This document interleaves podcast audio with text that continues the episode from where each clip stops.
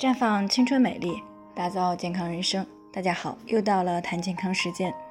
今天的主题呢是经期啊，千万不要同房，后果呢会超乎你的想象。听众严女士呢，昨天过来咨询说她的月经刚过去，但是周六晚上同房以后呢又出血了。她之前呢月经都还是比较规律的，不知道这一次到底是怎么了，是不是身体出了什么问题？那我们之前说过，事出反常必有妖。那只要出现这种现象呢，基本可以肯定的说，是一定存在问题的。那所以呢，经过进一步的了解呢，才知道了，严女士这一次同房呢是在月经的第五天。原来呀，她的月经在第四天的时候呢，基本上就没有了。所以呢，在第五天的时候，她老公出差回来以后呢，就同房了。结果呢，同房以后的第二天就开始有一些出血。只是呢，量没有刚来月经的前几天多。那么从严女士讲的情况来看呢，她的这种情况呢，可以就是经期同房造成的。那一般情况下呢，月经持续的时间呢，一般为五到七天。彻底干净以后呢，两天呢才可以同房。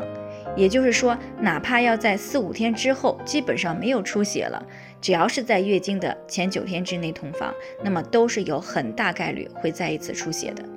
那不仅如此呢，月经没有彻底干净就同房，或者直接在月经期的前四天内同房，都会给女性的健康呢带来非常大的伤害。因为呢，月经期子宫内膜呢处于脱落以及缺损的状态，那这个时候同房会导致细菌、病毒等一些病原体呢通过经血由阴道、宫颈逆流进入到盆腔。从而呢导致炎症的播散，而引起盆腔炎症性的疾病。那严重的呢可能会引起来不孕不育。此外呢，在经期同房还可能会导致经血由宫颈、子宫、输卵管逆流到盆腔。那么逆流的经血呢所含的脱落的子宫内膜，可能会在盆腔、卵巢、腹膜甚至是脏器等一些表面进行种植，那么就造成了子宫内膜异位症的发生和进展。而一旦得上了子宫内膜异位症呢，就意味着在没有绝经以前呢，都要遭受着痛经的折磨。而且呢，如果干预的不及时，痛经还可能会持续加重，甚至呢，会因为异位的内膜脱落以后没有及时排出而造成囊肿。那么比较常见的呢，就是子宫腺肌瘤和卵巢巧克力囊肿。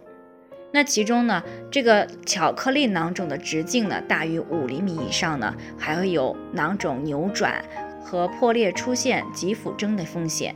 那么遇到这种情况呢，一旦抢救不及时，就会威胁到女性的生命。所以呢，广大女性朋友们一定是要勇敢的对经期同房说不啊，千万不要为了迁就男朋友或者老公而将自己的健康呢置之度外。女性朋友们一定要记住，健康是自己的。你的健康一旦出现问题，是谁都无法替你来承担的。那如果你的男性伴侣不顾你的反对，仍然强迫你在经期同房，那么即使他说的再好，都掩盖不了他自私的本性。